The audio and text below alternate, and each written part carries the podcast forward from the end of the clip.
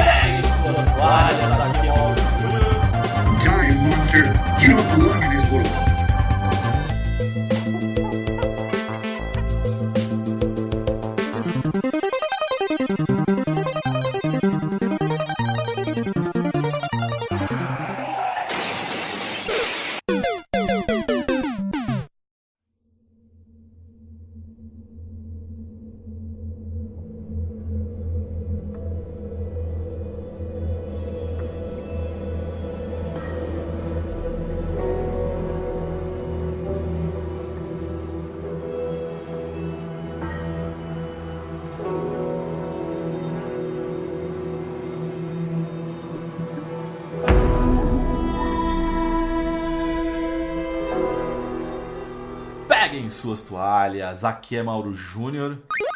E não é sexta-feira 13, mas hoje a gente vai falar de games de terror. Salve tropa, aqui é o Facioli e eu só tenho uma coisa a dizer pra vocês: joguinhos brasileiros gostoso demais. Abraço pro Toso. É nóis, gente. Aqui é o Kaizak, desenvolvedor indie do Game Sur. E eu vou ser honesto. Esse é o primeiro podcast que eu participo na minha vida. E aí, ó. Caraca, que honra, bicho. Primeiro de muitos. Já nem começamos a gravar e já tô te convidando pros próximos já, Kaizak. Opa, agradeço. Sim, Esquadrão PDF, estamos de volta para mais um Passa de Fase Cast. E como vocês viram, nós temos um convidado super especial, Kaizaki, e eu tenho que tomar cuidado para não queimar a pauta, porque assim, eu conheci o jogo dele, que a gente vai discutir, a gente vai falar um pouquinho. E. Não, eu vou segurar, vou segurar, senão eu vou queimar a pauta aqui. Porque antes de mais nada, eu tenho que agradecer todos os nossos seguidores, então vocês que escutam o Passar de Fase, muito obrigado. Vocês que trocam ideia com a gente no Instagram, mandam mensagem, sugerem temas, enfim, vocês que interagem com a gente, muito obrigado mesmo. Muito obrigado mesmo para vocês também que acessam o nosso financiamento aí coletivo, que é o apoia.se barra passa de fase. E aí, a partir de um real vocês também conseguem ajudar a gente com a nossa campanha. Precisamos de um editor, porque eu que tô editando esse trem aqui, mas a gente tá aí justamente nessa campanha para manter sempre a qualidade, na verdade para melhorar a qualidade, para manter a regularidade. Então, muito obrigado vocês são os nossos apoiadores. E lógico que se vocês quiserem falar com a gente, podem procurar o direct do Passa de Fase no Instagram, ou se quiserem falar diretamente comigo, podem procurar por PDF Mauro Júnior, ou se quiserem jogar comigo, podem procurar por Passa de Fase em qualquer plataforma de games. E Kai, Facioli, eu tô jogando atualmente o jogo aqui do Kaizaki, do Sur mas eu vou segurar a emoção. Mas eu também tô jogando o novo Homem-Aranha. Pra quem me conhece, pra quem escuta cast, sabe que o Homem-Aranha 2 aí. O Homem-Aranha é o meu personagem predileto dos super-heróis e. Cara, que jogão também. Então, é o que eu tenho jogado. E você, Facioli? Realmente, o Homem-Aranha 2 tá, tá lindo demais. Eu tô aproveitando minhas férias, né? Então eu, eu comecei a jogar o Homem-Aranha 2 também. Não tanto quanto você e nosso amigo Matheus, né? Que tá viciadaço. Hum, ali devagarzinho, mas eu tenho que concordar com ele, cara. Que jogo sensacional. E ele é um forte candidato a GOT esse Hum. ano. Eu tô jogando também o Super Mario Wonder, o Sonic Superstar no, no meu Switch. Mas esses também não estão sendo prioridade, porque eu já tinha jogado na BGS também. O Homem-Aranha 2 tá sensacional. E aproveitando hoje que é um cast sobre jogo indie, né? Queria falar que estou jogando também o Super Hacking League DX, que é um jogo de plataforma pô, de escalada que é muito maneiro. De um cara que eu conheci um pouco antes de eu ir pra BGS, num, num evento que eu fui no Rio. O grande Mario. Um abraço, mano. Jogo incrível, tá em todos os consoles. E, pô, tô viciado. Não consigo passar da fase 15, como ele disse que eu não conseguiria, mas tô viciado. Sensacional. Ô Kaizak, seja muito bem-vindo. Como é que a galera te acha nas redes sociais? Então, a gente tá começando agora com essas paradas aí de tá divulgando o projeto. Não vou antecipar também, né? Não sei como vai ser a pauta, mas lá no começo, o meu maior erro no projeto foi a questão do marketing, né? Eu só lancei o jogo em 2021 e vamos com Deus. Caraca. Então, a gente tem o Instagram da Inugami Studios, que é a empresa que está trabalhando comigo na versão em 3D. É só estar digitando lá Inugami Studios. e tem o meu Instagram. Eu tava querendo criar um perfil pro jogo, mas eu tô com a ideia de ser algo mais orgânico, onde a galera tem mais contato ali com o criador do projeto e coisa do tipo, que é o Kaizak Underline JP. Pô, show de bola, show de bola, cara. Você tá jogando alguma coisa, ô Kaizak? Cara, no momento eu tô muito ansioso pro Alan Wake, Nossa. que tá pra sair amanhã, uma galera já tá jogando. Muito provável que depois do podcast eu vá jogar de novo o Alan Wake 1. Antes disso eu tava jogando Pinóquio, passei mal com aquele jogo, o Lies of P. Nossa. Consegui zerar chorando. Eu sou muito fã da série Souls, mas o Pinóquio, ele me levou no limite, assim, sabe? Teve chefes ali que eu fiquei, caramba, não vou conseguir zerar isso aqui não. Porque ele tem um parry meio cabuloso pra pro player, né? Porque você tem que estar acertando o time ali certinho. Mas fora isso, por causa da correria, eu não tô jogando mais nada. Caraca, eu imagino. Os nossos outros dois casters aqui, que é o Matheus e a Pedrita, eles estão jogando um jogo chamado CLT Simulator. Então. Esse CLT Simulator aí é meio complicado, viu? Já trabalhei em mercado, já trabalhei nos lugares aí. é Tem cada boss que é mais difícil do que Souls Like. Não, então. Tem umas fases que você não entende nada. Tipo, trabalhando de operador de caixa, os caras te botam pra bater cimento. Do nada. Caraca. Do nada. E nem skill tem pra isso. Não, às tu nem foi treinado. Não tinha nem armadura, rapaz. Eu Imagino. Bom, bora lá então, galera. Eu tô empolgado aqui pra falar do Game Sur e tô empolgado aqui também pra falar de games de terror. Então, fechem os olhos, coloquem o fone de ouvido e bora pra mais um Passa de Fase Cast.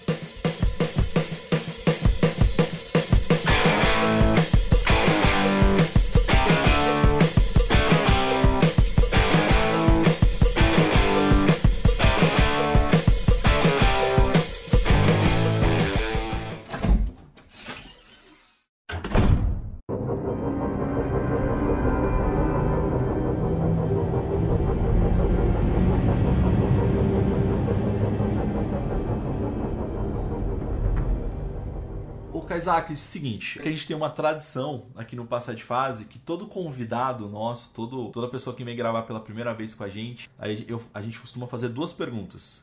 Primeira pergunta é, qual foi o primeiro jogo que você jogou na sua vida, assim, tipo, que você teve contato e qual que é o teu jogo predileto? Tá, beleza. É, questão do jogo predileto é difícil. Eu sou muito indeciso com anime, jogo, mangá e a coisa toda. Então, eu digo que tá ali no meu top 5. Que seria Resident Evil. Eu sou muito fã da franquia. Acabo, infelizmente, comprando tudo na pré-venda. Então, se a Capcom lançar uma Tristeza Reconcile Edition, eu vou estar comprando. É, no meu top 5 também tem Zelda, porque eu gosto bastante de jogos da Nintendo, RPG e coisa do tipo, né? É aquela típica resposta de pessoas em cima do muro. E o primeiro jogo que eu joguei na vida, sabe aqueles minigames de 15 reais que tinha há muitos anos atrás, onde o joguinho era preto e branco? Aí tinha lá uns bonequinhos tudo quadradinho, Tetris e aquela coisa. Como a nossa família era bem humilde, então foi a primeira parada que eu ganhei na vida, assim, sabe? Caraca. Era aqueles brick game, cara? Esse, aqueles- esse mesmo. Pô, eu gosto muito. Cara, esse brick game, o meu pai era o jogo do banheiro, ele falava. Que toda vez que eu via ele pegando o joguinho, eu falei assim, vai pro banheiro, né, pai? Ele falou, vou, daqui meia hora eu volto. Voltava comemorando o recorde, né? Voltava comemorando o recorde, pode crer. Teve uma vez que ele demorou muito no banheiro, eu falei assim, pai, tá tudo certo aí? Eu falei assim, cara, que eu tô numa. Eu tô quase batendo um recorde aqui, então eu não vou sair daqui pra não dar azar. Eu falei assim, pai, então, mas eu preciso usar o banheiro, cara. Ó, o Facioli aí tem aí, ó. Pô, gosto muito. pô. Caramba, eu também, quando eu vejo, eu piro, sabe? Porque é muita nostalgia. E o primeiro console que eu tive contato foi o Polystation. Aí, Mano. ó. Aí, Facioli. Pô, então. Falar, hoje em dia, o Nintendinho, ele é o meu segundo console favorito por causa do Polystation. Porque o pessoal na época ganhava o Polystation e ficava bolado. Não sei você, mas gostava pra caramba, mano. Tinha muito jogo maneiro. É, o Polystation, o primeiro jogo que eu joguei de console lá foi o Mario. Aquele, aquele Primeirão. que na- na- no segundo mundo você já tinha um macete que você ia pelo alto, tu já chegava lá no, no final do, do jogo. Exatamente, e eu não passava da segunda fase. Pode crer. O, o 3 pra mim, porra, é um dos melhores até hoje, mano. não tem jeito. É bonito até hoje, vai. Ô, Caio, eu queria agora. Primeiro eu queria te agradecer muito aí a tua a, a- aceitar o convite com a- pra, pra gravar com a gente, assim, cara. Muito obrigado mesmo. E aí eu queria muito que você falasse do game, cara. O Game Sur, como surgiu a ideia. é, os desafios, até porque assim, é, para quem tá ouvindo o cast aqui, é só para vocês saberem, galera. É, o Facioli e eu, o Matheus e a Pedrita, a gente foi lá fazer a cobertura da BGS, então a gente, tipo, passou por diversos stands. É, enfim, tem dois casts que a gente já falou da BGS aí, então é, é só você ir lá buscar os episódios anteriores que vocês vão ver. Só que teve um dia que a gente se dedicou para ficar lá na Avenida Indy. Então, putz, cara, vamos experimentar todos os jogos, ou pelo menos todos possíveis de, de, de, experimentar. E aí eu vou te falar, cara, um dos que mais me chamaram a atenção foi o teu game, assim, sabe? Porque eu tava lá e tal. E aí eu olhei assim a premissa. Primeiro que eu adoro o game é, em pixel, né? Assim, sou. sou me, me chamam de tiozinho da locadora, tá? Pela minha idade, cara, só pra você saber. Então eu sou da, das antigas, época de Atari pra trás. E aí eu já me chamou a atenção. Cara, e quando eu comecei a jogar, o, a personagem. E, e eu quero saber o porquê, cara, a personagem. Assim, quando que você teve a ideia, o porquê, enfim. Cara, fala aí do, do jogo, cara, que, que é incrível. Uma coisa de bastidor, assim, Inicialmente, a ideia do jogo era que o marido da protagonista Vanessa, que é cadeirante, fosse o protagonista junto com ela. Então a gente teria o gameplay onde ele teria que fazer essa gestão de proteger ela enquanto ela ajuda ele ao mesmo tempo. Então ele ia estar tá empurrando ela na cadeira de rodas e passando por uma espécie de surto em uma cidade. O ambiente não era nem dentro do hospital. Ele eu cheguei a desenvolver 45 minutos de gameplay dessa versão. E do nada eu pensei assim, cara, é, ela é muito mais legal que ele. Não tem como. Ela tem que ser a protagonista. E eu cresci tendo contato com pessoas que têm deficiência física. Cara, eu era aqueles adolescentes meio chorão, passava dificuldade, já queria estar tá se trancando no quarto e coisa do tipo. Então, ter esse convívio com essas pessoas e ver a resiliência delas lutando para estar tá sobrevivendo sempre me fazia sair dessa porta, sabe? Que eu mesmo me colocava, né? Essa porta que a gente. Muita gente tem hoje em dia, que é estar tá lutando contra ansiedade, depressão. Então essas pessoas sempre foram uma espécie de heróis para mim. E até hoje, cara, se eu vejo se eu vejo essas pessoas ali lutando, eu chego a me emocionar, sabe? Porque é algo diferente. Às vezes a gente fica pensando, cara, é, tá dando tudo errado na minha vida, tá complicado pra caramba, e acaba se auto-sabotando, sabe? A gente mesmo se sabota. E é só olhar pro lado que você vê não só pessoas com deficiência, mas uma galera lutando pra estar tá sobrevivendo, sabe? E esse projeto, ele é uma luta que eu tive que foi muito complicada. Foi dois anos ali onde eu comecei sozinho, entre aspas, onde a minha família me apoiou muito. Porque tudo começa lá atrás. Eu, uma criança, jogando os Brick Games, depois o Polystation da vida e pronto, ferrou. Fiquei viciado, mãe quer um videogame. E agora? E a gente não tinha muita condição. Passou um tempo, a gente ganhou o saudoso PlayStation 1. Aí sim. Aí, ó, aí até arrepia. Aí, pra mim, o PlayStation 1, por causa dessa nostalgia, o seu primeiro contato que eu tive é o console que mais mexe com o meu coração, sabe? Ah, não é Play 2, não é Play 3, não é as paradas mais novas, é o PlayStation 1. E qual que é o, o teu jogo predileto do Play 1, cara? Cara, o meu jogo predileto do PlayStation 1 é o jogo que eu criticava muito na época, que o meu irmão ele zerava 300 mil vezes, que era o Tarzan. Porque a gente não tinha muito jogo. a gente tinha três jogos, que era o Inig Eleven, que eu era um cracudo naquele jogo, o Tarzan e o Gran Turismo. Eram esses três jogos que a gente tinha. E aí, o meu irmão toda hora naquele Tarzan e eu. Ele passava de boa do Clayton? Passava nada, a gente não passava da primeira fase. Cara, a gente era uma negação. E aí passou um tempo, tipo assim, era para ser Resident Evil, né? O meu jogo favorito do PlayStation 1, mas não é, cara. Chegou a ser esse jogo porque foi o que, se pá, é o jogo que eu mais zerei na vida. Caraca. Porque a gente não conseguia zerar ele. Aí passou um tempo, caramba, tô passando de fase, mané. Tô empolgado. E aí, depois que eu comecei a zerar aquilo, vou zerar de novo, vou zerar de novo. para tirar o atraso da, da frustração, sabe? Aí chegava naquela fase da onça, morria e a gente não tinha memory card. Aí, aí quebrava mesmo. Aí não dava pra zerar, então era, era bem isso. Aí a gente ganhou mais jogos e chegamos no Resident Evil 3. Eu não sabia nem andar direito naquele jogo por causa daqueles controle tanque. Então o que, que eu fazia? Meu, irmão- chamava meu irmão menor, cagão de tudo, e só pra assustar ele com a cena de morte da Jill no jogo. O moleque, ele se escondia debaixo da cama, de tanto medo que ele tinha. Sacanagem. E aí depois a gente ali, duas crianças, foi, foi aprendendo a jogar e tal. Meu primo vizinho tinha um, um Play 2. Ele era tipo o primo rico, sabe? Que a gente sempre tem. Então a gente ia lá e jogava e foi, foi se apaixonando por esses jogos. Aí conheceu Resident Evil 4 e depois disso não tem como, né? É a franquia que revolucionou o mundo dos games. A minha visão, o meu sonho pro Sur é a visão third person, é essa visão em 3D. Por isso que a gente tá até trabalhando nesse projeto. Mas voltando, é, eu peguei esse amor por jogos e desde criança eu falava pra galera, mano, vou fazer um jogo. Já tá tudo engatilhado, mané. É pra sair esse ano. Aí eu lá com 12 anos, aprendendo a mexer no saudoso RPG Maker. Oh, RPG Maker. RPG Maker XP. E, cara, é, pra mim, aquilo era muito difícil. Porque apesar do pessoal falar, caramba, é um programa fácil, que não sei o que, naquela minha idade eu não tinha o domínio pra estar usando aquilo ali. Mas pra todo mundo eu falava, não, deixa com o pai que o pai vai fazer. Aí chegava na reunião de família, cadê o jogo, mano? Cadê o jogo? É, então, né? Não deu, não sei o que. Aí passava mais uma reunião de família. e aquele jogo lá que você tava fazendo? Ó, tá pra sair ano que vem. Ano que vem vai. E foi. Aí eu fui empurrando com a barriga. Larguei um tempão. Sabe o que, é mais engraçado? Que antigamente as pessoas, quando tinha assim, reunião de família, perguntavam, e as namoradinhas? Aí pro Kaisak era, cadê o jogo, irmão? Cadê o jogo, Cadê irmão? o jogo, mané? Não, e aí eu tinha desculpa.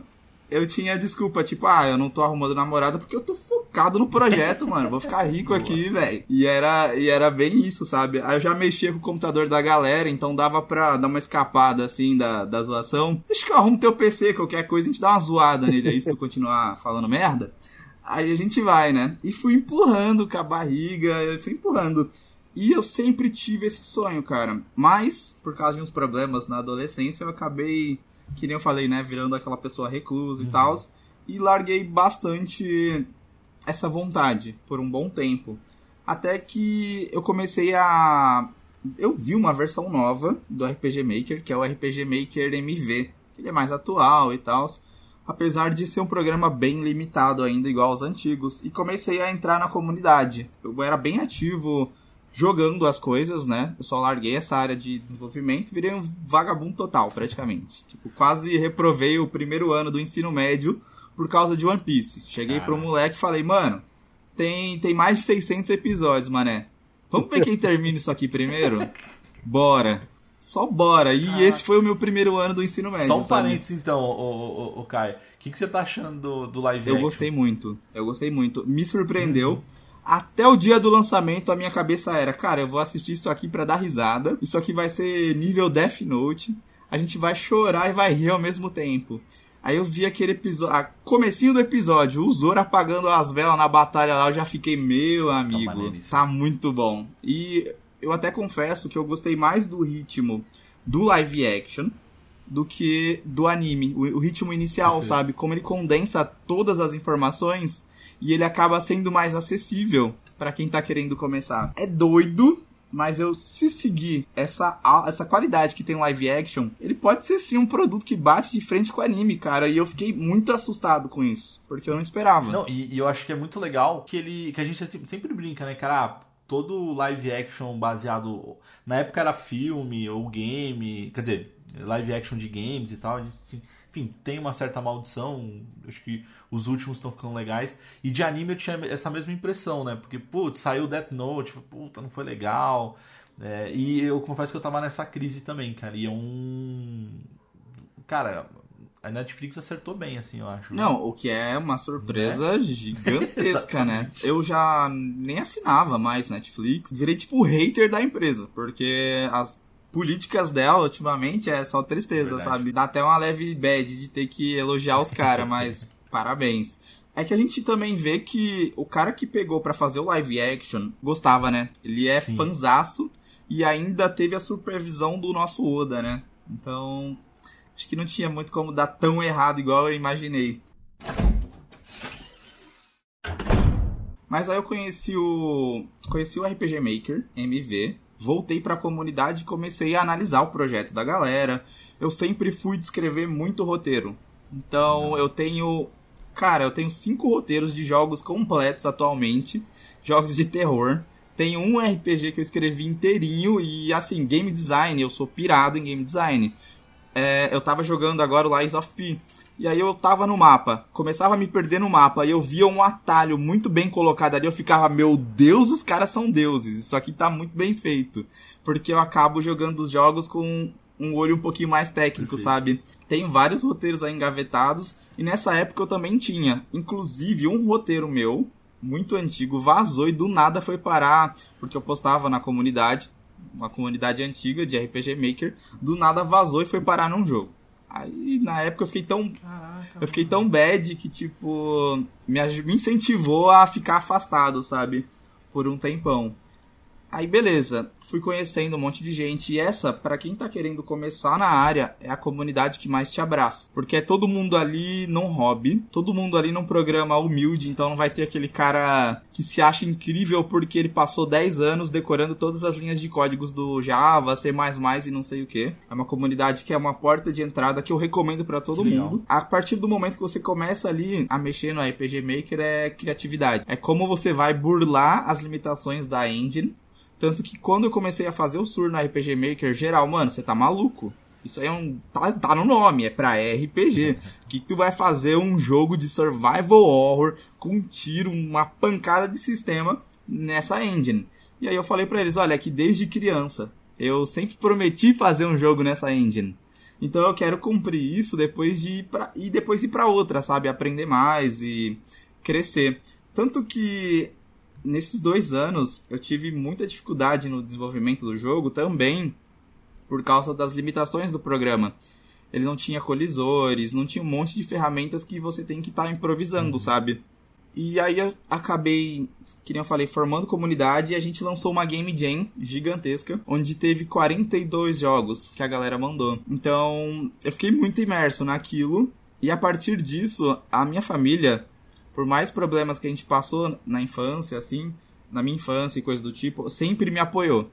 Então, dia de lançamento do GTA V, eu tava fazendo, eu tava morando num bairro lá em São Paulo, onde eu fazia um curso de desenvolvimento de jogos que era na Zona Leste, duas horas para chegar. E minha mãe sempre me acordando quatro da manhã e me incentivando, até que um professor pega e fala assim, ó, cara, é, estuda em GTA V, que esse jogo tá para sair, esse jogo vai ser incrível e ele vai mudar a indústria então eu quero que vocês peguem esse jogo, estudem level design. E minha mãe ali, sem ter muita condição de comprar, cara, no lançamento foi lá e comprou pra mim.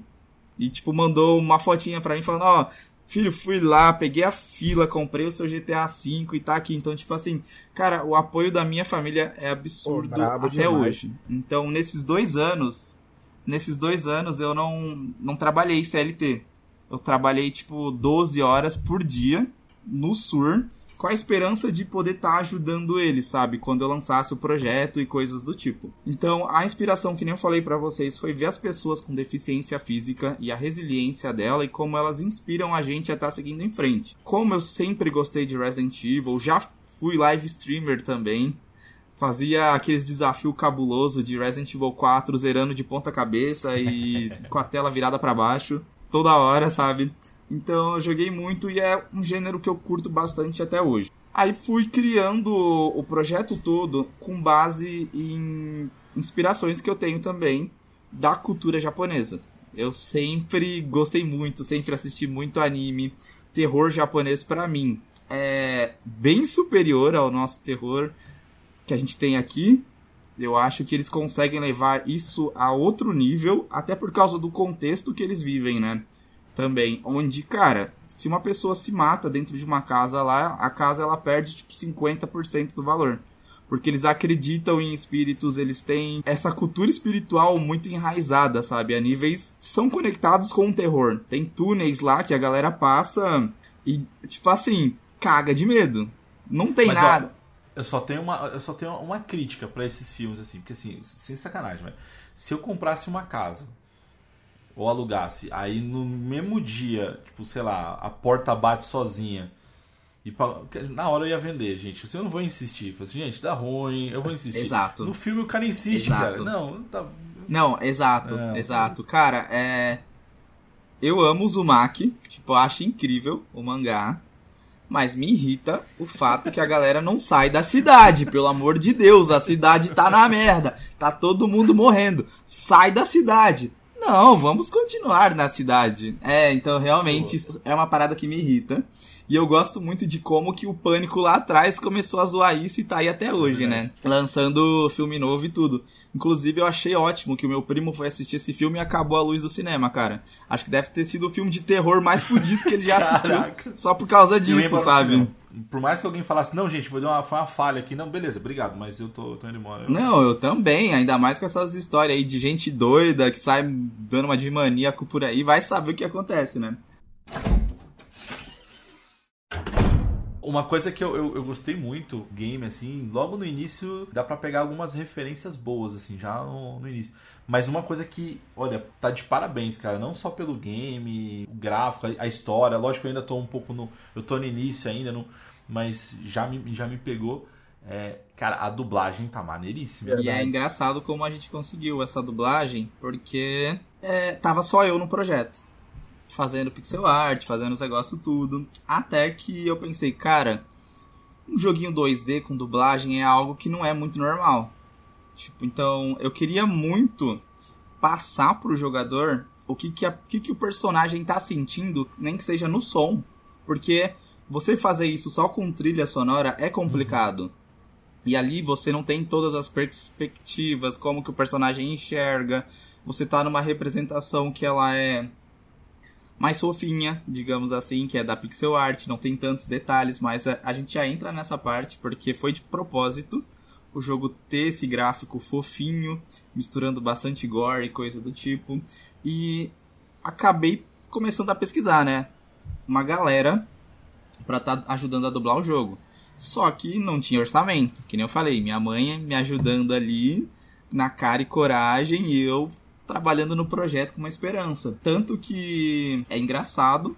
Eu postei o anúncio, veio uma dubladora e falou assim: Olha, é, eu posso estar fazendo pra você os gemidinhos da personagem, tipo, quando ela atira, quando ela morre e coisa do Maneiro, tipo. Aí cobrou um valor lá, cobrou lá um valor, né? Tipo, um valor muito abaixo. E aí ela gostou tanto do projeto que ela falou, ó, eu conheço um estúdio aqui que ele tá começando agora e tem uma galera que tá afim de dublar o jogo. Então a gente faz pra você. Eles fizeram um valor assim, tipo, simbólico. Tipo, são gente que eu amo demais, porque eles fizeram Irado, mano. Caraca, bicho. E o estúdio, e o, est- e o estúdio deles estão tão ativos ainda, tipo, Não, essa é a parte Não? triste. Pô. Eles não conseguiram ir pra frente, que é a Red Dot Dubbing. Acabou fechando, eu conheci eles no Facebook, tipo, gente sensacional. Cara, a dubladora da Vanessa, ela tem muito talento. Eu até tentei levá-la pra BGS, mas ela não conseguiu me mandar os documentos no prazo pra gente fazer a credencial. Eu fiquei tipo, pô, não acredito. Chega alguns momentos que ela chega no mesmo tom que a dubladora da Ellie. Não sei se vocês já perceberam jogando. Não, é incrível. Inclu ó, já quero aproveitar aqui, vou, vou, vou abusar de você. Se você achar que faz sentido, queria convidar ela pra gravar com a gente aqui, velho. Cara, eu acho que ela ia topar e seria muito top, porque ela deu a vida que eu queria É, pra personagem, irado demais, mano. sabe? E é muito doido, porque tu fala com ela, ela, meu, não- ela não tem a noção do trabalho que ela fez, sabe? Caramba. Ela é, ela é muito humilde, ela é muito legal de verdade. Ano que vem eu espero conseguir estar levando ela pra BGS. Massa. E ainda sobre a dublagem, é, no próprio evento, cara, eu fiquei assustado do tanto de gente que se interessou por estar dublando a nova versão do jogo. Inclusive o estúdio do Cyberpunk. Primeiro eu fiquei assustado porque, caramba, como que vocês estão vivos depois de dublar não sei quantos milhões de linhas de diálogo, né? E os caras ainda sobreviveram à DLC, a Phantom É Liberty. E assim, cara, a, a comunidade de dubladores aqui do Brasil é, é insana, é absurda. A gente tem que estar apoiando porque até mesmo os grandes, eles são humildes, eles entendem que, cara, a gente tem que se ajudar, a gente tem que estar contribuindo, tem que ir junto, vamos ali, vamos fazer. Então, por ser uma comunidade muito boa, rolou a dublagem no game e ela até hoje assusta todo mundo que vai jogar, porque ninguém espera. Você abre o joguinho lá 2D e tipo, caramba, tá dublado, o que que é isso? Eu confesso que eu confesso que eu tive exatamente esse, é, é, essa sensação, o, o, o Kai. Que eu botei o jogo ali. Porque quando eu, eu, eu joguei na feira, eu acabei não colocando no headset, assim, tipo, porque, cara, tava mal corrido e tal. né? Então, a gente foi meio trollado na feira. Eles falaram que não podia ter som. Aí chega lá os stands do lado, tipo, com megafone. Eu falei, porra. Pô, é, exatamente isso, cara. Porque assim, eu já tinha me encantado pelo game, cara. Porque a gente conversou com a Gabi. E aí a Gabi comentou, né, que, que vocês estavam ali é, também vendendo o jogo e tal. E aí eu falei, não, eu quero jogar e tal. Aí quando você me mandou o, o, o link, né, o, o código lá pra eu, pra eu baixar o game. E aí eu baixei e tal. Começou, cara, novo jogo tal, não sei o que lá. Cara, que porrada que eu tomei assim. Tipo, eu falei, caralho, olha isso, velho, tá dublado. Tipo, foi assim, foi exatamente esse sentimento, cara. De ouvir e falar assim, caraca, velho, que foda. Essa sensação, quando eu vejo a galera jogando em live, às vezes eu fico, caramba, valeu a pena. Porque eu tive que meio que reescrever todos os diálogos, né? Pra se adequar à dublagem. Que acabou ficando um pouquinho diferente. Foi um trabalho do caramba. Ah, eu quero que fique assim. Aí a galera, não, vamos correr, vamos fazer. E tudo comigo pensando em lançar o jogo no mês seguinte. Nossa. Então foi um trampo recompensador. É, quem me ajudou também, a gente tem as animações voltando ao clima, né? Que a gente combina aquela atmosfera fofinha com bastante gore no jogo pra acessar uma nova camada de terror psicológico. Porque é comprovado que esse contraste ele consegue dar uma espécie de bug no seu cérebro. Tipo, o que que tá acontecendo aqui? A nossa mente, por mais que você fique falando pra você, olha, tá normal, tá fofinho, tá tranquilo a sua mente tá, meu irmão, não tá tranquilo. Eu não tô acostumado a ver isso aqui. Não tô acostumado a ver um negócio fofo. É a mesma coisa que você pegar uma flor e do lado tá um cadáver, entendeu? Pode crer. Então a gente tentou acessar. Claro que você não consegue com a mesma precisão de um jogo em 3D e coisa do tipo. Tem todas as questões de imersão, né? De trabalhar com eixo Z e por aí vai. Mas você consegue acessar um pouco disso e dar esse desconforto. Tanto que quando tem as perseguições no game, o pessoal começa a ficar imerso. Então tem várias coisinhas ali pra estar jogando com essa atmosfera. E as animações de morte vetorizada com bastante gore foi um colega também que tipo, cara, vou cobrar um valor maneiro pra você pra gente poder estar entregando algo que pra jogos 2D é um pouco diferente. Pra jogos indie 2D, levando o nosso contexto do RPG Maker. Por quê? Temos vários jogos de sucesso na RPG Maker, que é o Mad Fodder, não sei se vocês conhecem, The Witch House e coisa do tipo. O que, que é a morte nesses jogos? É o personagem encostar no inimigo, a personagem dar um grito e um negócio vermelho na tela, entendeu? Então não tinha toda essa animação e por aí vai. O Mad Fodder, ele teve um remake feito lá pela por uma publisher famosa japonesa, e ainda assim ele não teve esse nível de detalhe, sabe? Ele teve várias, vários pontos com bastante detalhe legal, mas ele não teve esse capricho de estar exibindo coisas mais animadas e por aí vai. Então a gente pensou, ah, vamos fazer. E foi tipo tudo assim, cara. É, a gente tá complicado, a gente tá trabalhando, a gente e eu, né? e esses dois, e essa galera da dublagem. E esse meu colega, que ajudou muito, na, fez lá, eu paguei e tal, você fez as animações. Tá complicado o tempo, é, a gente tá meio sem grana, porque eu não tava trabalhando, mas vamos fazer o melhor que dá. E foi assim que foi nascendo o projeto. Eu escrevi o roteiro, a parte de concept do projeto é porque eu alterei muito. Antes era um jogo onde a Vanessa nem era a protagonista. Ela só era. Ela era parte do protagonismo do jogo. Ela dividia isso com o marido dela, o Jim, que aparece no começo da versão em 2D. E mudou tudo. Então fui correr, refazer roteiro, planejar todo o jogo. Então, efetivamente, na, no concept ali eu fiquei um ano e meio. Na engine, eu fiquei cinco meses pra estar tá fazendo. E, cara, é, tinha dia que eu deitava, depois de só ficar mexendo ali naquilo, e o jogo tava bugado. E eu começava, mano, como que eu vou resolver aquilo? Aí eu deitava, sonhava com um monte de coisa nada a ver, achando que eu tava resolvendo o bug do jogo, e acordava no outro dia pra estar tá trabalhando. Teve um dia, inclusive, que eu fui, tipo, dormir chorando. Porque, velho, tentei de tudo, essa merda. E chega um momento que você se auto começa a sabotar. Porque você vai testando aquilo ali tantas vezes, vai jogando aquilo ali tantas vezes, e você fica, cara, será que tá bom? O que será que o povo acha? E você começa a achar que tá tudo ruim, porque você começa a pegar o mecanismo da coisa e fazer tudo direto, né? Uma das coisas que eu tava até comentando é sobre a, uma inspiração que foi muito grande pro projeto, que é uma banda de power metal. É que é foda que eles misturam do nada, eles, ah, eu quero lançar uma música desse estilo aqui. um pouquinho mais leve. Aí eles lançam. Que é Jiren Grey, que é uma banda japonesa de J-Rock, é, usando esse gênero, acho que dá pra galera já entender. Onde, cara, os clipes deles são extremamente macabro. É, é um visual assim que você não encontra em outra banda.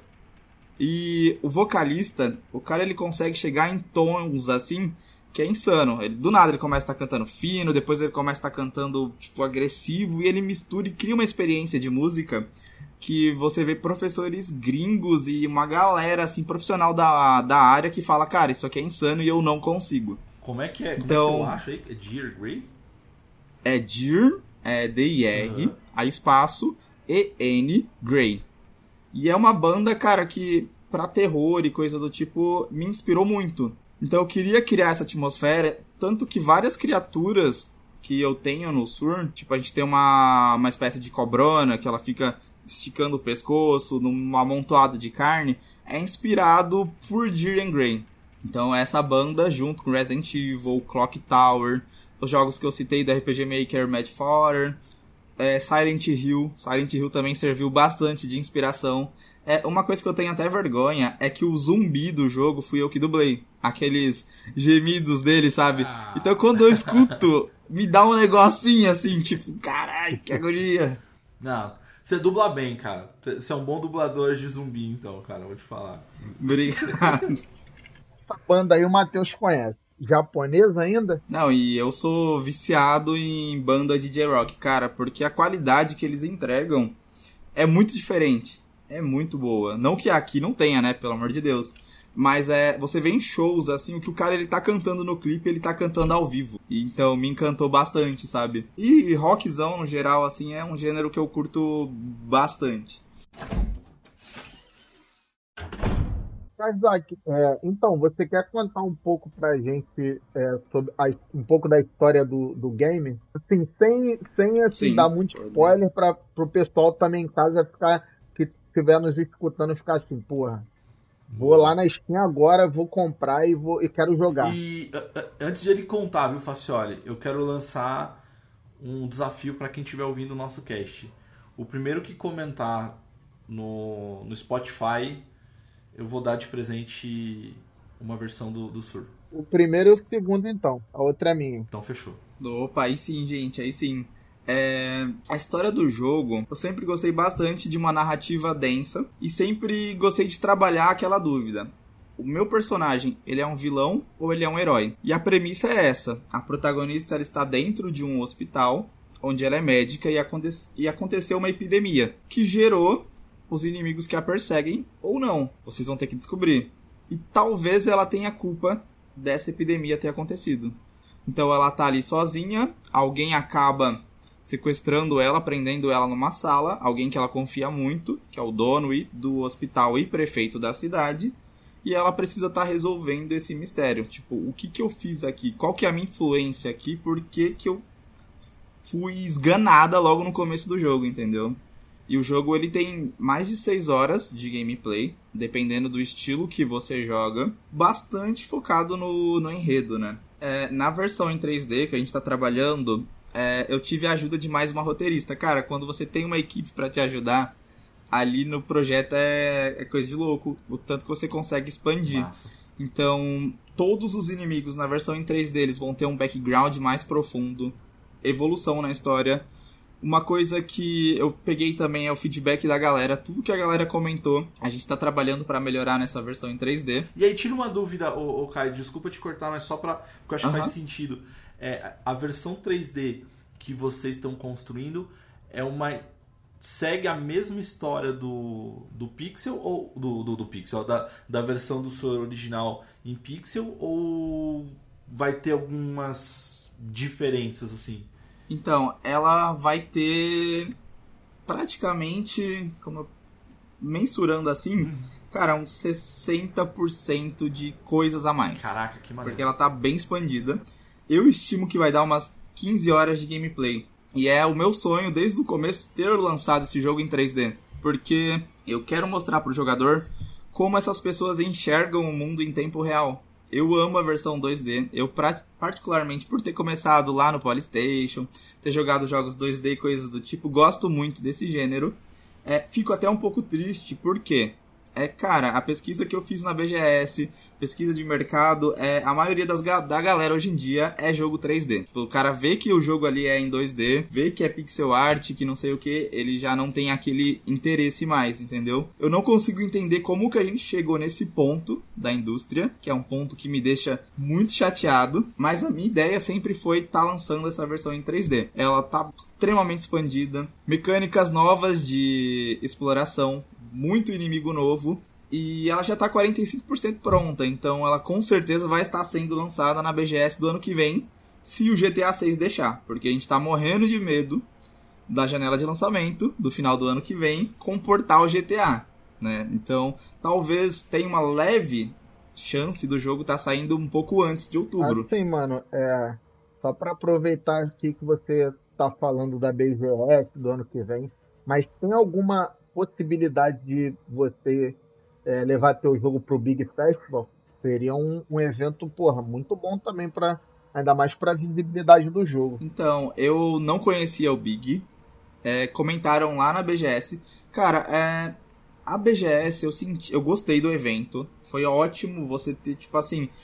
Como eu falei, né? Eu lancei o Sur 2D sem ter nenhum marketing, nada. Eu e falei, vou lançar na Steam. E aí eu aprendi muita coisa, tipo que você tinha que manter o jogo ali um tempinho com a página aquecendo pro pessoal conseguir colocar na sacola, que tinha que dar muita atenção pra essa parte, porque essa parte do marketing ela é extremamente importante. Ontem mesmo eu estava discutindo com o nosso setor de marketing, tentando entender por que que Mineirinho, que é um jogo que o cara não investiu tanto, conseguiu essa mídia que ele tem.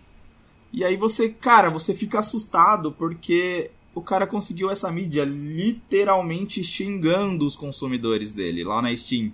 Literalmente esculachou a galera. E aí o povo começou a olhar para aquilo e aí começou a jogar aquilo de meme. E o jogo hoje, segundo a própria database lá da Steam, ele arrecadou mais de 500 mil reais, cara. Então eu queria. Na época, eu não tinha noção de marketing nenhuma. Hoje em dia, então, eu tenho melhor, mas ainda sou muito confuso nessa parte. Eu acho, chego até a pensar que o cara mais incrível do marketing ainda não sabe totalmente o que, que ele tá fazendo. Porque, cara, é cada coisa que explode, é cada coisa que a galera dá atenção que você não consegue mensurar. A mente humana ela é muito complexa. E o lançamento do Sur 2D, é... na época eu passei bem mal, porque a gente ainda teve uma galera que jogou, mas nos, nas primeiras três semanas ele não chegou a bater 100 cópias vendidas. Caraca. Então eu esperava que a pauta ia chegar muito longe, que a galera ia curtir e que os brasileiros mesmos iriam apoiar o jogo. E a gente também, por causa da dublagem, não conseguiu o apoio dos gringos. Dá pra dizer que o primeiro mês, até os primeiros seis meses do Sur, é, foi, um, foi um fracasso, foi tipo uma frustração. Pra mim, na época, o que eu entendia na época, depois dessa percepção, ela mudou. Tipo assim, cara, eu pensei, hum, acho que não dá pra continuar nessa profissão, vou ter que largar, vou ter que ver outra coisa. Então eu cheguei a ficar um ano sem mal atualizando o jogo, entendeu? Mal divulgando e coisa do tipo. A gente teve um caso. Eu comecei a divulgar o jogo na última semana. Coloquei na Steam. Falei, é agora, vou começar a divulgar o jogo. Então vou mandar pra youtuber, vou mandar pra não sei quem. Tipo, pô, se eles gostaram do projeto, legal. Você até tinha algumas respostas da galera, tipo, pô, que legal teu jogo, vou ver se eu jogo. Mas como tava muito em cima, tinha outras prioridades. O povo tem cronograma e tem coisa do tipo. E era algo que eu não sabia que ia afetar tanto o lançamento do projeto. E a gente teve. Eu aprendi coisas bizarras. Tipo, eu aprendi que tem gente que cobra 20 mil reais pra fazer 10 minutos de gameplay. Essa daí nem eu sabia. E a gente tá fazendo de graça, tá, gente? Então tá tudo certo aqui. É verdade, verdade, gente. Povo, tipo, super carisma vocês. Eu só, eu só agradeço pela oportunidade de poder estar tá divulgando, de poder estar tá falando do projeto, sabe? Porque o Sur, quando ele saiu, ele não teve essa oportunidade. E muita gente até queria fazer, mas parecia que tava fazendo de tipo, ah. É, vou só apoiar aqui, vou pegar uma visibilidade porque é indie, sabe? Coisa que nessa BGS a gente teve uma resposta muito boa da galera, mas você também tinha muitos influenciadores que só filmavam a placa do jogo e falavam que tava apoiando e passava reto. Eles nem perguntavam ah, normal, o que, que era, é. sabe? Tipo, tamo aqui apoiando esse jogo onde a protagonista é cadeirante. E esse foi o meu primeiro baque, porque se você quer lançar coisas na internet, você precisa criar uma comunidade Total. antes. Total. Não existe não existe isso de, pô, eu tenho um projeto legal, eu vou sair divulgando aqui e a galera vai comprar minha ideia, porque ninguém é obrigado a fazer isso. Então, eu errei extremamente no marketing do projeto. E agora sobre a dublagem brasileira. Ao mesmo tempo que a gente destacou que ela foi maravilhosa, pra mim eu achei, tipo, foi só felicidade. Foi uma realização pessoal poder ter um jogo dublado da, naquele nível. Mas ela matou o projeto na gringa. Vocês conseguem adivinhar o porquê? Preconceito, né? Eu sim, chuto o preconceito. Exatamente. Ali. Como eu é. falo inglês, inglês é o idioma mais falado no mundo todo, e essa bosta aqui tá dublada em português. Essa era a maioria das mensagens que eu recebia das pessoas de fora do país. Inclusive, aconteceu um caso aqui dos nossos vizinhos hermanos, onde eu passei o jogo pra, pra uma streamer argentina. Cara, ela começou a xingar os dubladores de macaco. Foi um negócio assim surreal que eu não imaginava. Cara, ela criou um rebuliço e aí ela entrou no mérito de um erro que eu tive no projeto, que pra galera mais antiga gamer é um absurdo que eu vou falar agora, mas o Sur ele tem uma alta dificuldade, porque ele é inspirado em jogos antigos. Ou seja, eu queria recriar para o jogador aquela sensação de ele estar tá jogando uma espécie de Resident Evil 1, um Clock Tower, Caraca. onde para mim a dificuldade, ela é legal, porque eu me desafio. Mas hoje em dia, nós temos esta coisinha chamada game design, que teve que se adaptar para pessoas que eu não digo choronas, eu digo pessoas que talvez não tenham tempo, e as choronas, porque tem sim, onde você tem que conduzir o jogador. Ou seja, bateu numa parte difícil, você tem que dar dicas para ele, você tem que pegar na mãozinha dele e falar, cara, é assim. Porque senão, cara, ele vai largar o jogo e vai falar, o jogo é ruim, o jogo é um lixo, o jogo ele é, ele é mal planejado, o level design dele é ruim. Tanto que a gente tem análises na Steam que o cara fala que o jogo não tem nada para fazer. Porque ele fica morrendo no começo do jogo. Como que o cara chega pra, lá pra mim e fala: Olha, não tem nada para fazer no seu jogo, filho. Não tem mecânica nenhuma. Aí você tem mecânica de stealth, você tem mecânica de tiro, você tem dublagem no jogo, você tem um enredo gigantesco e o cara fala que não tem nada. Então, tudo isso por causa da dificuldade. A gente tá numa, entrando numa transição de geração que é o que nós temos hoje. Eles preferem jogos com gráficos mega realistas, que acaba tendo aquela resolução dinâmica toda borrada e você não enxerga nada na tela, mas o que importa ali é que o entorno é de um jogo realista e um jogo onde você não tem que pensar muito, é sabe? Então, eu, cara, eu aprendi muito observando a galera jogar e reconheço isso como um erro, porque a gente tem um contexto, eu não sei se é interessante entrar nessas questões de desenvolvimento, chamado é. Flow Control, onde eu tenho que, primeiro, introduzir o jogador naquele mundo e guiar ele para depois introduzir a dificuldade. Então, o meu maior, maior erro no projeto, você consegue estar tá morrendo ali pro primeiro inimigo. Cara, tu já sente o drama da tensão Total. com o primeiro inimigo e a personagem rastejando para se esconder embaixo de uma maca. Porque quando ela não tá na cadeira de rodas, ela consegue se esconder debaixo de macas para estar tá tentando sobreviver. E ela é uma personagem que ela é muito resiliente o tempo inteiro. Não importa o que aconteça, ela quer sobreviver, ela quer desbravar o mundo, porque eu quero mostrar para o jogador o, o tipo de pensamento que a gente tem que ter. Cara, ultimamente eu só olho para a galera e falo, mano, você quer fazer tal coisa? Vai ser difícil, mas a gente vai e faz. Ah, vai ficar pela metade? Mano, vai e faz. Perfeito. Porque depois você vai se arrepender muito mais. E é isso que a gente. que eu coloquei nessa personagem, sabe? Então o tempo inteiro é isso. Tá difícil o jogo, mas vai e faz. Só que foi um erro muito grande. A dublagem em português também foi causou todo esse problema pro projeto, por quê? Mais uma pauta meio complicada. É, querendo ou não, os gringos eles apoiam mais jogos indies. Uhum. É, infelizmente é um fato. Lá na BGS mesmo, se você pegar do público total, tava lotado aquele corredor indie, mas porque eles não deram um espaço correto para as pessoas poderem se locomover Puta. ali. Cara, inclusive isso foi uma. A gente. Acho um cast antes de, de a gente gravar aqui com você. Que a gente falou. A gente gravou dois casts sobre a BGS, né? Tipo, um que foi uns 20 minutinhos de cast, que a gente inclusive gravou no primeiro dia e a gente saiu, tava no carro lá com o Matheus, a gente gravou dentro do carro, então, inclusive a qualidade do áudio é péssima ali, mas era mais pra, pra gente é, colocar nosso sentimento mesmo, né? E aí depois Sim. que acabou a BGS mesmo, no primeiro final de semana pós BGS, a gente gravou falando, aí sim, como um todo. E o- uma das principais pautas que a gente comentou era sobre o espaço do, da Avenida Indy. Que eu acho que assim, Sim. é, vocês mereciam. Assim, o espaço, acho que, se considerar dos anos anteriores, vem melhorando. E aí eu não tô dizendo que tá in- incrível, mas acho que vem melhorando. Mas eu acho que assim, o trabalho que vocês fazem, é, o corredor tinha que ser muito maior. assim Não devia ser mais avenida, acho que devia ser estrada, Indy. Sim. Fica a dica aí, BGS, vocês estão me ouvindo, estrada Indy. Então, pegando esse gancho da BGS, que foi uma parada que, pô, a, única coisa assim, uma das poucas coisas que nós criticamos assim do evento, que, pô, o desenvolvedor indie, ele, pô, merece, merecia um espaço bem maior.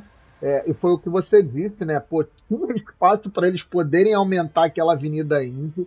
Então, pô, eu espero que pro, pro próximo ano eles, eles vejam que é, a cena indie brasileira, ela tá crescendo mais e mais e eles, pô, é, consigam aumentar. E agora eu vou pegar o outro gancho, que foi o que eu te perguntei do Big, porque, pô, o Big Festival, ele, é, ele tá sendo, um- ele é, tipo, um evento indie, ele é só de jogo indie. Esse ano, ano passado eu não fui, eu me arrependo largamente de não ter ido. Primeiro porque, pô, o ingresso é 20 reais, porra, isso aí não é nem um, pô, eu, por exemplo, eu bebo, isso aí não é nem um, uma engradado de cerveja que eu compro. O meu, meu maior problema é mais a minha viagem para São Paulo, que mais aí a gente sempre pega uma passagenzinha boa. É, pô, eu fui esse, eu fui dois dias. Pô, mano, cara, se você, eu vou te dar essa dica, pô, valiosa demais. Se, se eu fosse você, assim que acabar essa gravação aqui, mano, tenta assim, dar uma estudada, ver como é que você faz para levar o teu jogo indie para lá, porque eu, eu, porra, eu te garanto isso, você vai ter é, assim, 200% a mais de reconhecimento que você, porra, teve na BGS. Porque o Big Festival, é, pô, ele tem uma área que é Panorama Brasil. Mano, são mais de 60 jogos indie brasileiros. E, pô, o pessoal tem espaço para poder jogar. E, pô, era muito jogo bom. E, pô, uma coisa que o pessoal tá vendo é que tem muitos stands que estão saindo da, da BGS e estão indo pro Big. Que é o caso do YouTube pô, a Twitch, o TikTok, esse- essas empresas grandes, elas estão vendo que o vídeo tá, tá, tá, assim, tá crescendo numa. Porra, ele tá crescendo muito, entendeu? Então, pô, é, esse ano tinha mais de 60 jogos pô, brasileiros indie, tinha mais 50 pô, jogos indies internacionais, tem premiação pro melhor jogo indie do, do evento. Aí, fora, fora esses outros stands que tinha, tinha um stand de Hogwarts Legacy, tinha um stand gigante do Xbox, do Xbox com vários jogos indie pra ele. Então, pô, é um evento que ele tá ficando muito bom e já tá, já tá rolando esse burburinho que tá todo mundo falando, porque se a BGS, porra, não ficar dando mole, daqui a pouco até a Nintendo tá indo pro Big, mano. Ah, o evento é gigante. Aí três que o diga, né, Facioli? Pois é. Eu senti que a BGS ela não apoia desenvolvedor indie. Não apoia. É, é triste falar isso. Cara, eu amei o evento. A comunidade que passou, quem conseguiu passar lá, a sua maioria foi incrível. A gente não tinha, tipo, estrutura, internet pra galera poder estar votando no nosso projeto lá. E ainda assim, o nosso jogo ele ficou em terceiro lugar, cara. De indie mais votado. Então, pra mim, foi surreal. E não tendo tipo assim, a visibilidade que eu imaginei que teria quando eu lancei lá atrás, em 2021, e ter isso agora na BGS, eu agradeço demais, sabe? Você ter o feedback em tempo real da pessoa olhando o seu projeto ali, falando, cara, isso aqui tá incrível. é, muito obrigado por seguir nessa pauta. Teve pessoas em cadeira de rodas mesmo. Uma moça, ela chegou a chorar, cara. Ela não conseguiu jogar. Caraca. Primeiro, porque não tinha espaço pra, pra ela poder estar jogando ali. Uhum. Tava lotado, tava naqueles momentos de pico que muita gente só desistia de ir ali. É verdade.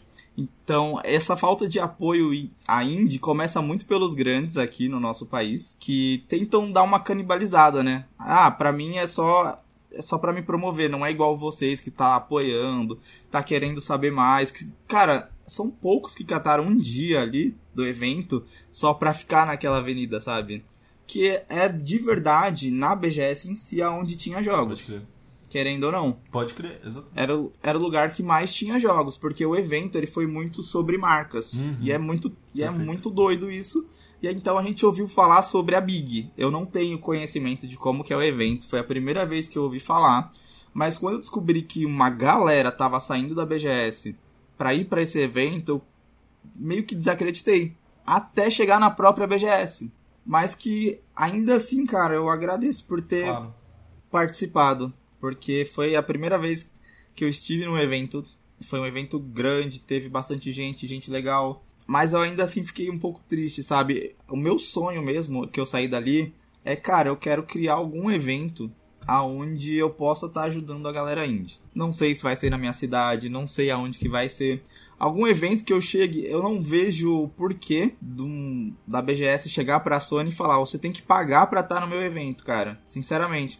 Porque eles são atração, eles atraem gente pra BGS. Uhum. E é por isso que Sony não vai pra esses eventos mais. É o que tá acontecendo. Por que, que eu vou pagar caro pra ir pra E3, sendo que eu posso criar o meu próprio evento? E mais uma vez a gente entra naquilo de estar criando a nossa comunidade, cara.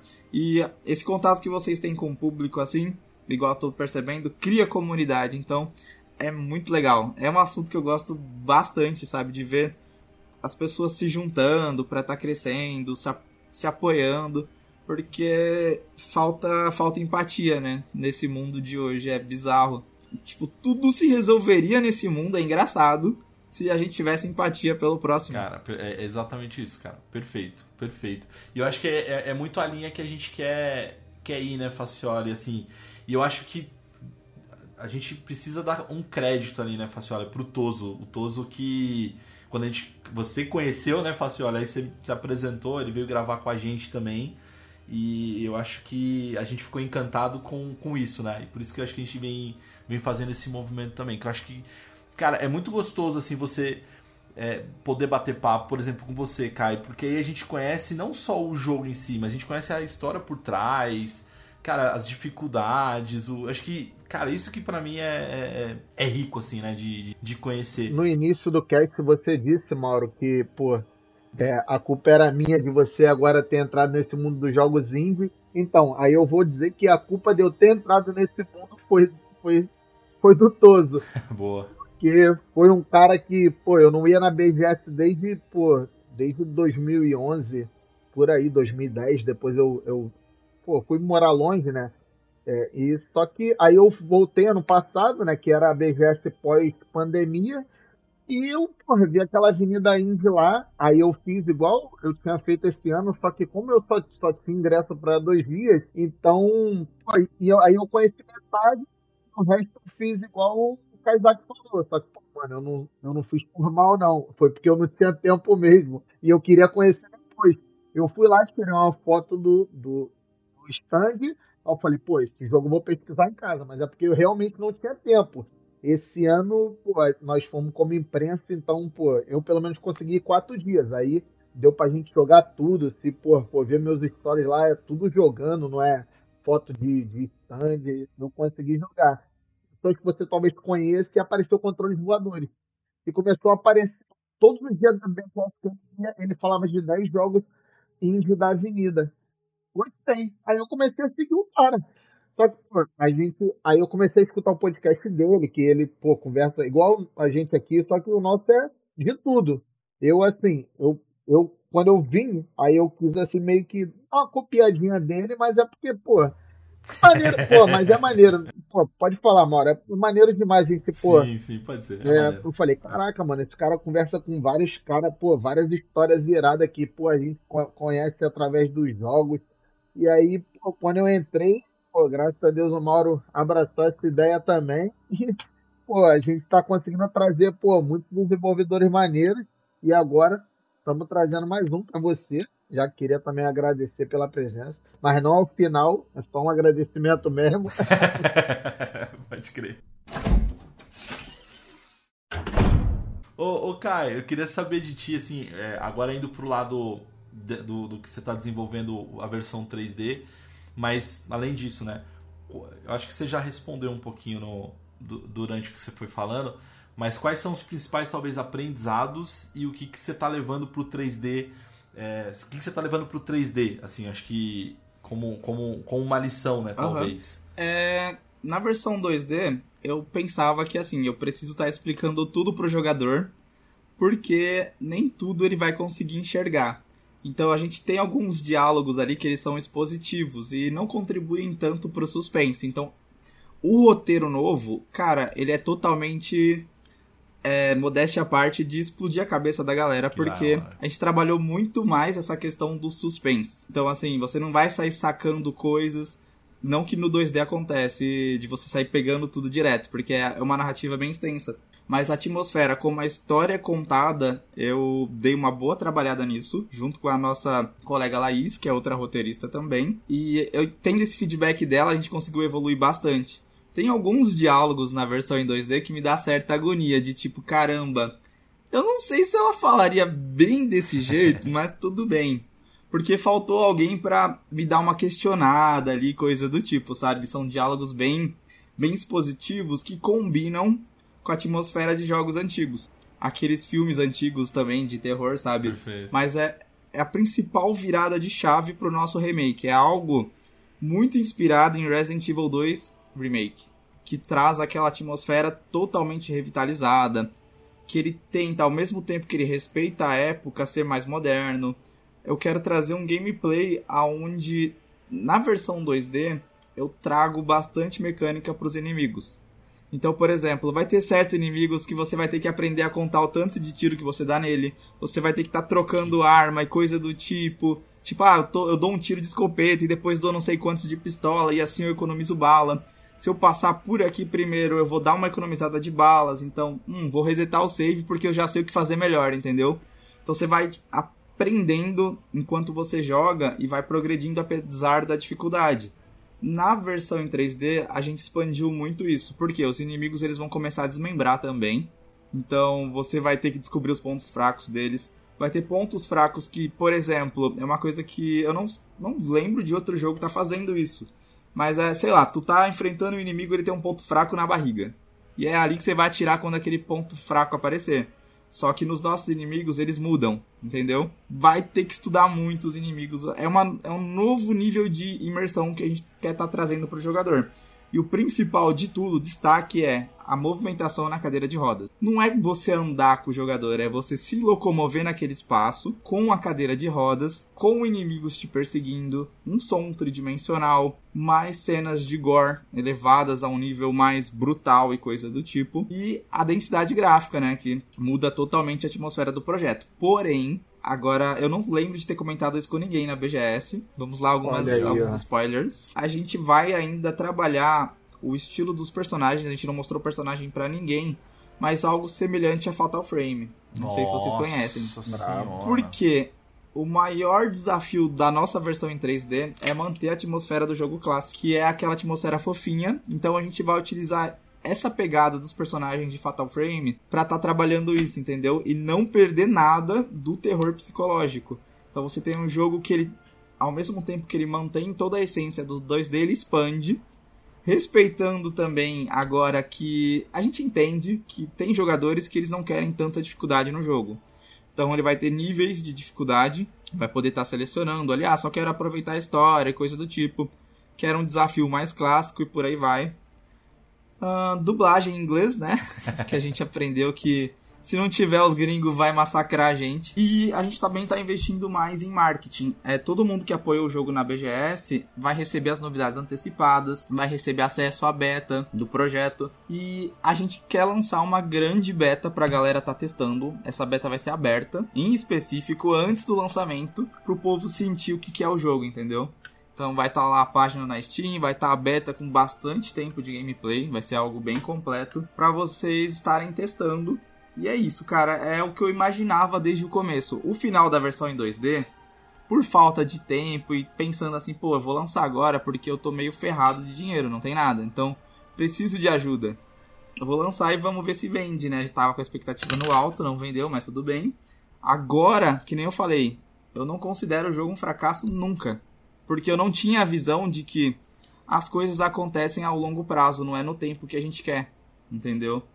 Então, jogos como Among Us, por exemplo, quando foi lançado, ele não teve nem metade, nem 10% do que ele tem hoje de comunidade e coisa do tipo. Então, o Sur, além de ser uma celebração da vida, ele mostra pra gente que as coisas elas são orgânicas. Não importa o que aconteça, tudo tem o seu tempo, sabe? Então, hoje eu olho para trás e falo, caraca, foi foda aquela época, eu fiquei frustrado, que não sei o que, mas eu não tinha essa visão desse crescimento orgânico. Então, eu me sinto até mal por ter pensado que o projeto foi um fracasso naquela época. Porque é algo que eu tava construindo do zero. E não seria diferente depois que eu lancei, porque eu não tinha nada na internet, sabe? Agora, com todo esse background, a gente está se esforçando muito para estar tá lançando essa versão em 3D. É, uma pequena novidade é que a gente conheceu uma galera que ficou interessada em estar tá portando o jogo para consoles e coisas do tipo. Inicialmente, só a versão em 3D ela ia estar tá saindo em consoles. Mas chegou um japa muito gente boa lá, começando a falar um inglês e espanhol e português que eu fiquei, Jesus do céu, não tô entendendo nada, fala só um idioma. Alguém traz um tradutor aqui para me ajudar, por favor. Exato. Exato, passei uns perrengues lá. Ele ficou muito interessado em estar tá lançando pra, pra Switch a nossa versão nossa, em 2D. Nossa, já quero. Porra, brabo. Exato, então a gente vai estar tá lançando essa versão em 2D pra Switch. E eu pensei assim, pô, é, a gente vai ter que portar toda essa versão em 2D na Unreal, que foi feita no RPG Maker. E a versão 2D ela tem sim algumas limitações por causa da engine. Uhum. Vocês vão conseguir perceber jogando. Mas com esse revamp que ela vai ganhar, a gente vai inclusive melhorar os gráficos da versão em 2D também. Então, os jogadores. Vai... É muito doido, porque vocês vão ter a versão em pixel art, vai ter uma versão com gráficos low poly, semelhante ao que a, a 2D com pixel art entrega. Aquele low poly que parece pixelizado, uhum. porque a gente quer avançar, mostrar para o jogador um avanço no gráfico, mas com câmera fixa e coisa do tipo, igual é a versão 2D. E vai ter a versão high poly, que é a versão em 3D totalmente expandida. É, são três nuances do projeto. É algo bem doido, mas a gente vai fazer, entendeu?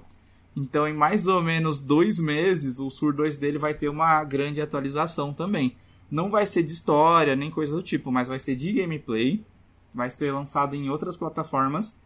E os gráficos dele vão surpreender a galera, é o que eu posso dizer. Cara, eu já tô, eu já tô ansioso já. Já estamos aqui, ó, primeira mão, ó. já estamos ansiosos. Informação em primeira mão, hein? Informação em primeira mão. Não, eu já quero te, já quero aproveitar e já te convidar quando você.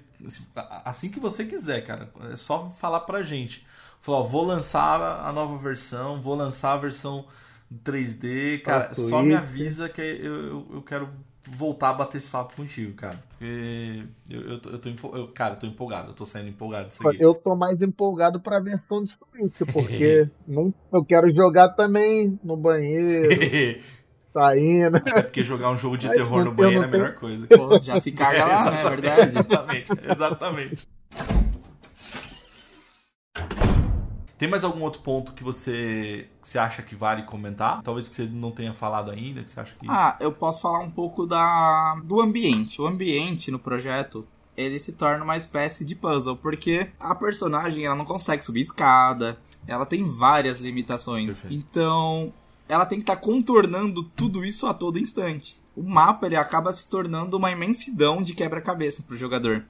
Porque ele tá correndo de inimigos, ele tem que. Ah, ali vai. Se eu for para aquela escada ali que normalmente na minha cabeça eu ia subir ela e tava tudo bem, eu vou ficar preso.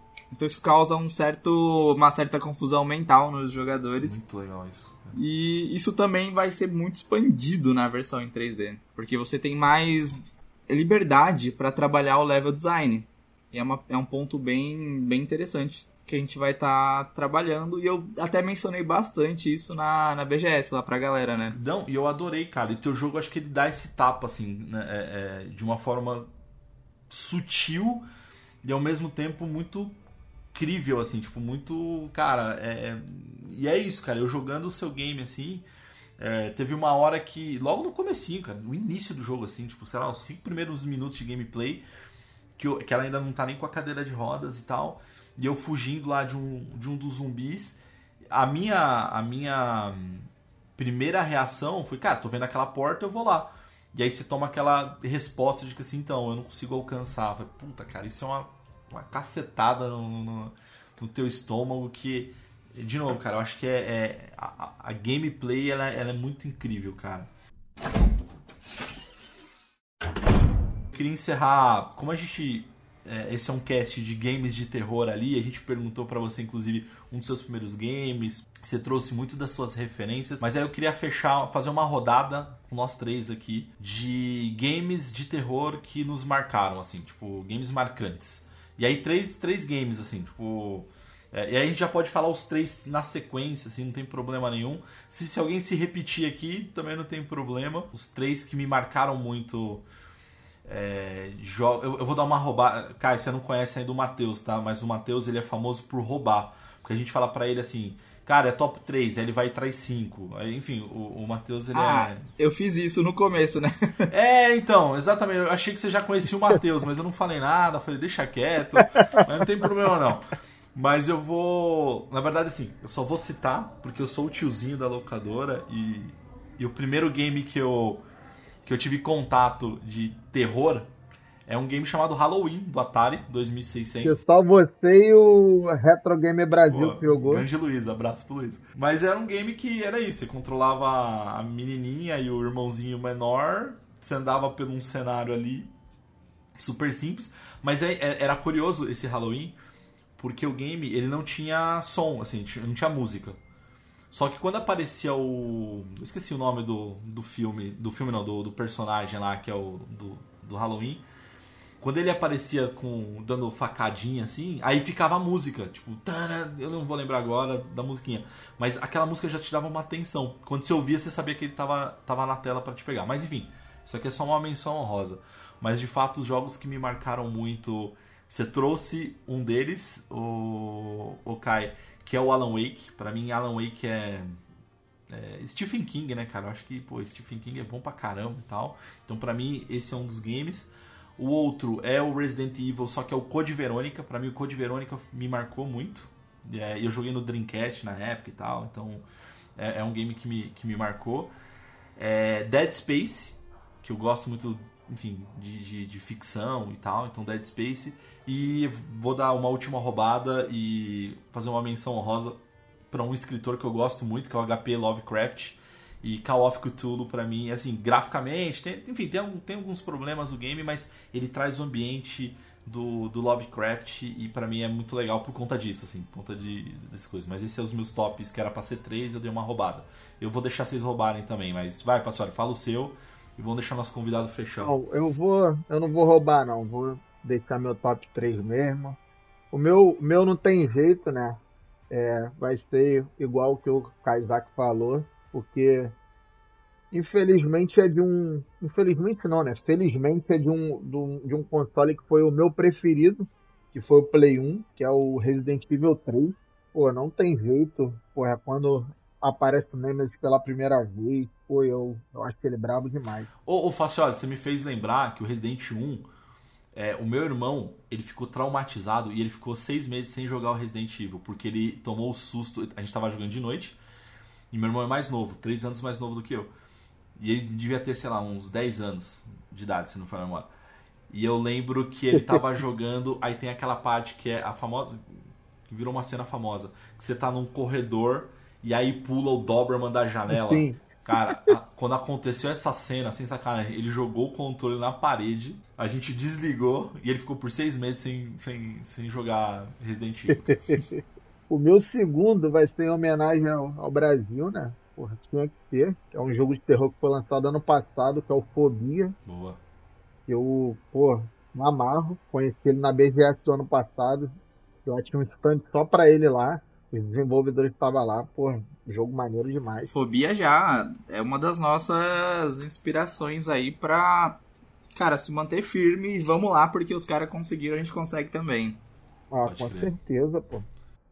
E o meu terceiro é um jogo que é bem antigo, mas eu conheci há pouco tempo atrás, que é o Until Dawn Rush of Blood, que é do PSVR. Ah, boa, verdade. Eu confesso que eu joguei só uma vez, não quero mais jogar. Eu acho que é por isso que eu não tenho também um PSVR. Sim, na época do Play 1, eu era mais, mais brabo. E você, Kaysar? Vamos lá, hein? Eu não vou ficar em cima do muro desse, tá Boa. de boa. Vai ser só três. É, confesso que o Halloween do Atari, na hora que tu falou, eu não consigo puxar uma imagem na cabeça de como que é. Tem eu, pô, só ele que tem, só ele. Cara, Relaxa. Tipo assim, eu não tenho imagem nenhuma. Eu imaginei um cubinho assim, sei lá, com a Não. cabecinha toda Gráfico. espalhada na O tela. gráfico é lindo. Tanto- O gráfico é lindo, é ótimo, né, cara? Mas quando você. Quando, O gráfico é lindo. Quando, quando o vilão é, toca no teu personagem, cara, isso era- me marcou, cara, porque aí o que acontecia? Tipo, ele cortava a cabeça, então ficava jorrando sangue assim, e o teu personagem. Caramba, Caramba. não, eu tenho Ó. que pesquisar isso. Eu preciso dessa imagem na Vai cabeça. lá. Tudo bem que era que quadrados, é. tá? Mas era um quadrado. Pô, quadro... é pixel art, olha aí. ó. É um bando de quadrado. Ainda indo nessa linha que ele comentou de que ele não tem mais o Facioli, né? Ele comentou que ele não tem mais tanto, assim, energia pra estar jogando jogos de terror e coisa do tipo. Eu já tive um PSVR, eu sou doido por causa de VR. Comprei o Quest 2, quase fui pra outro planeta com a mente, porque acabou. Eu acabei passando mal com aquilo.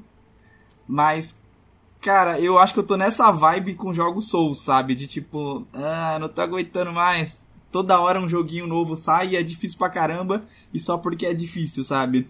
Mas tá, não fugindo muito da pauta, eu vou falar batidos dos meus jogos. São Resident Evil 1, a cena do cachorro que tu falou, cara, ela me destruiu também. É, uma menção honrosa é o Nemesis pulando da janela Boa. no R3.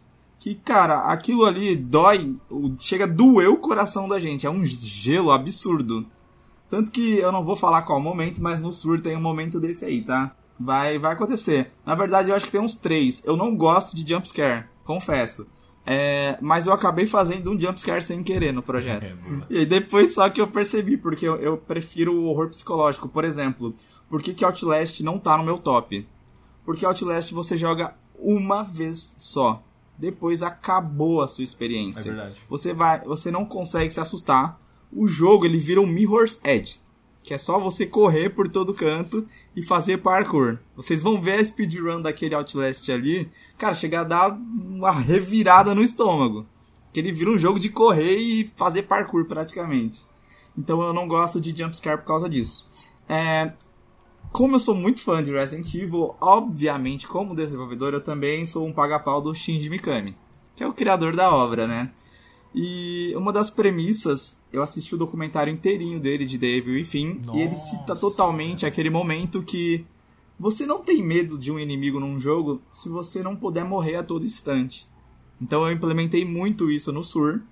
E Devil e Fim tá no meu top Nossa, 3. bem Eu gostei mais do primeiro Devil e Fim do que o segundo.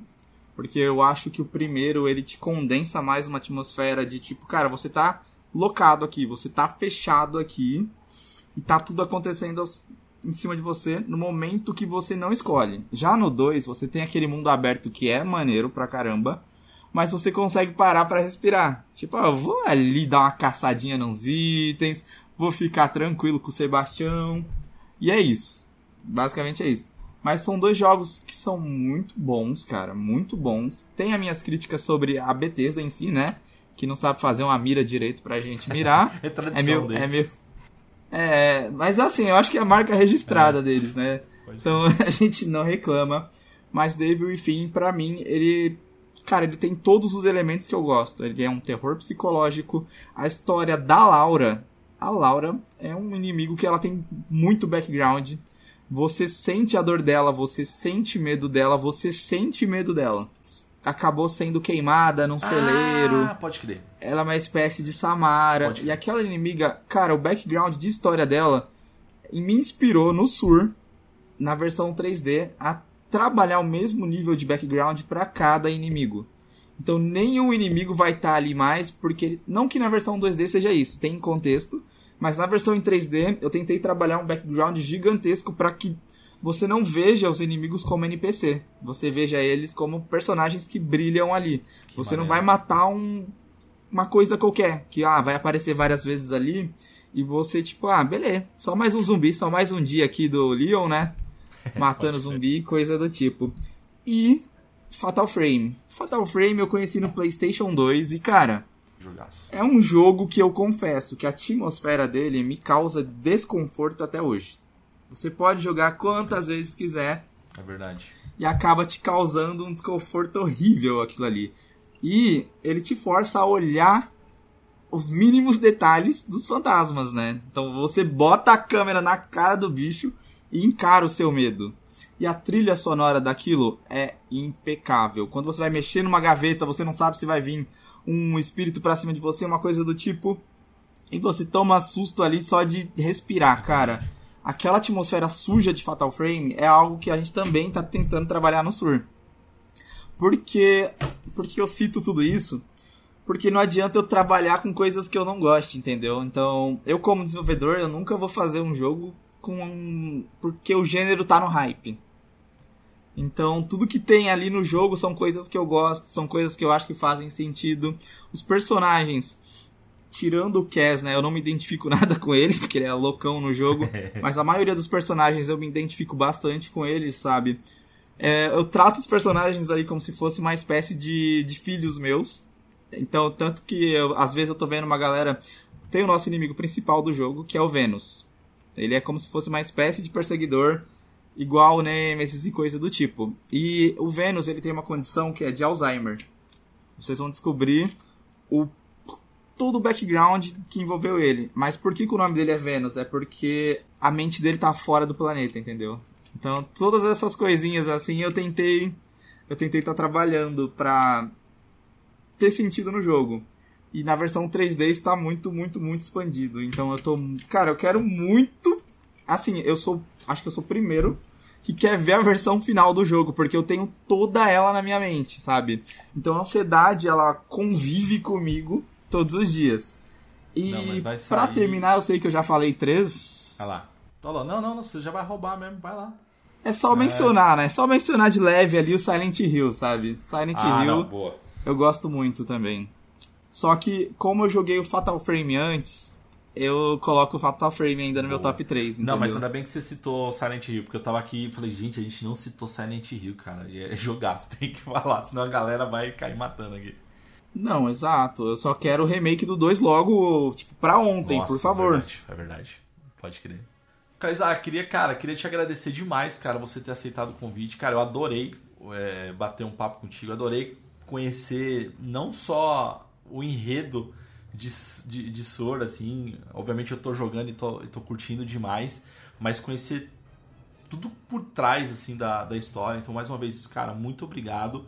Fica o convite pra, pra gente falar da versão 3D, do Switch ali. Eu- cara, só, só, só chama a gente ali, porque fica o convite mais uma vez. E, de novo, muito obrigado de coração. Cara, queria te agradecer demais por ter topado por participar desse cast.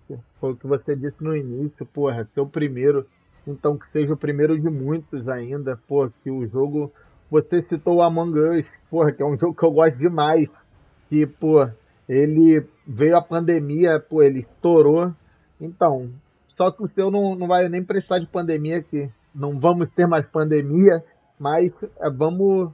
É, foi o tempo. Então, ele, você lançou ali em 2021, pô, estamos em 2023, pô, conseguiu ter a visibilidade, pô, que merecia na BGS.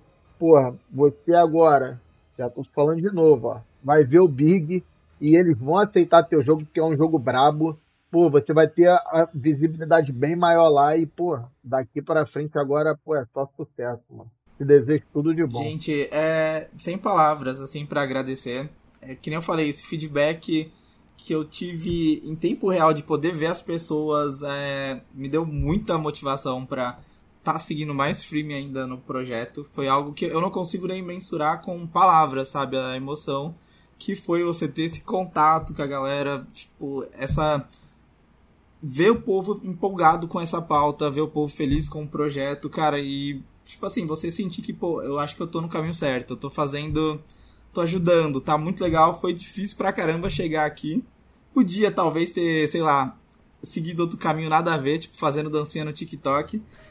e tô muito feliz de estar tá aqui. Então, assim, é, é que nem vocês falou. E a gente comentou bastante. É tudo com o tempo mas trabalhando muito, muito mesmo para retribuir a responsabilidade que vocês colocaram no projeto, que é uma pauta que ninguém ainda trabalhou muito nos games, que precisa de mais visibilidade e a gente está carregando agora, sabe? Então, a gente pegou uma responsabilidade muito grande também no evento. E eu quero estar tá fazendo de tudo, estar tá coletando feedback da galera para poder atender essa expectativa de vocês também bem como uma forma de retribuir todo o carinho do povo, sabe? Que a gente, que a gente recebeu lá, foi, foi muito incrível. É, eu não mencionei muito como que a gente chegou a juntar mais gente para a versão em 3D, né? Que no caso é com a Inugami Studio, que é o meu professor de Unreal Engine. Eu tava querendo fazer, tipo, ah, fiz a versão 2D sozinho, mas né, vou meter a versão 3D na loucura também, vamos. Aí eu fui estudar Unreal. Aí esse meu professor, ele curtiu muito o projeto e falou, cara, a gente tem um estúdio. Tá começando aí, bora fazer? E aí tem sete pessoas no estúdio trabalhando com a gente e agora tá crescendo a família, entendeu? Tem vocês, tem toda a galera que curtiu na BGS, a galera da Inugami. E vamos que vamos, gente. Eu acabo falando demais, né? Se deixar, então vocês precisam me cortar nos próximos, tá? Não, foi, foi ótimo. tá Não, maluco? Eu quero mais. eu- ó, foi ótimo e eu quero mais games seus, mais Sur. Eu quero a versão 3D, Switch e tudo mais. Então, mais games indies, da- de- de- enfim, não só seus, mas da, da- do nosso, da, da nossa comunidade ali de games indies brasileiros. Então, eu prefiro muito mais games indies, muito mais games do, do Sur do que os NPCs de TikTok, gente. Então, vamos lá, vamos, vamos, vamos fazer coisa direita, vai, cara. É, Kai, de novo, brigadão. Galera, vocês que ouviram também, muito obrigado. Sigam aí o Kai. É, é, busquem aí o Sir no- na Steam. Enfim, é, mandem mensagem pra gente também. E, de novo, quem mandar, os dois primeiros que mandarem mensagem pra gente pelo, pelo Spotify vão ganhar games. Me comprometo aqui, a gente vai dar a, a chave pra vocês. E até o próximo cast. Valeu, tchau!